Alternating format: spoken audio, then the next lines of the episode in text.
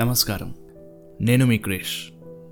Welcome to the twelfth episode of Vivekam attitude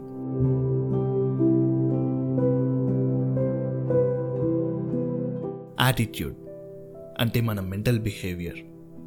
మనం ఏ సిచ్యువేషన్లో ఎలా బిహేవ్ చేస్తాం ఆర్ ఒక పర్టికులర్ సిచ్యువేషన్లో ఎలా రియాక్ట్ అవుతాం అనేది మన యాటిట్యూడ్ అది పాజిటివ్ రియాక్షన్ అయి ఉండొచ్చు ఆర్ నెగిటివ్ రియాక్షన్ కూడా అయి ఉండొచ్చు మోస్ట్ ఆఫ్ ద టైం మనం ఈ యాటిట్యూడ్ అనే పదాన్ని ఒక నెగిటివ్ బిహేవియర్ని కన్వే చేయడానికి మాత్రమే యూస్ చేస్తుంటాం. ఫర్ ఎగ్జాంపుల్ మన ఫ్రెండ్స్తో మాట్లాడేటప్పుడు సమ్ ఎక్స్ గురించి టాపిక్ వస్తే మనం ఇలా అనే ఉంటాం. అరే వాడికి మస్త్ యాటిట్యూడ్ రా అని. ఏ ఇండివిజువల్కైనా ఒక ఐడెంటిటీ అనేది ఉంటుంది.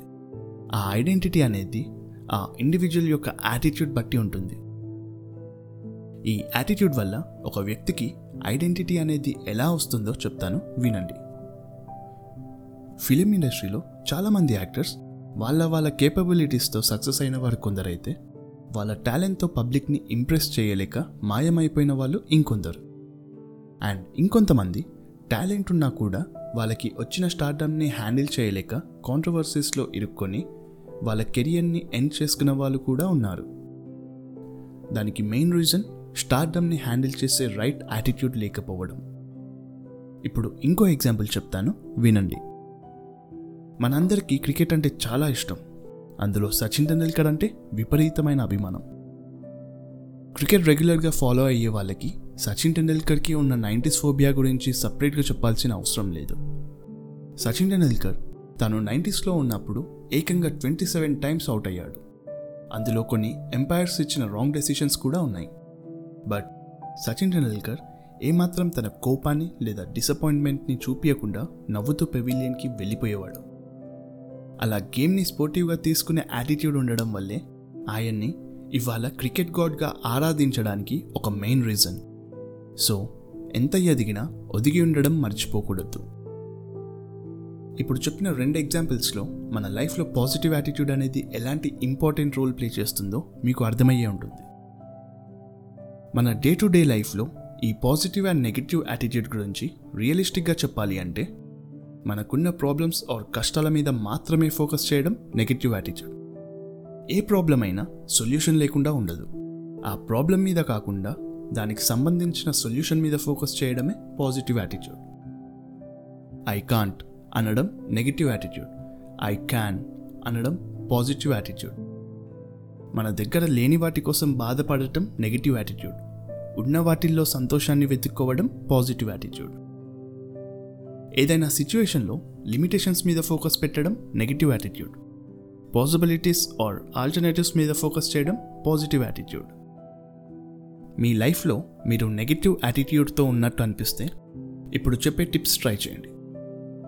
ఫస్ట్ అబ్జర్వ్ యువర్ థాట్స్ ఒకవేళ మీకు నెగిటివ్ థాట్స్ ఎక్కువగా వస్తున్నాయంటే it's high time to change your thoughts ఇలాంటి టైంలోనే డిప్రెషన్లోకి వెళ్ళే ఛాన్సెస్ కూడా ఉంటుంది.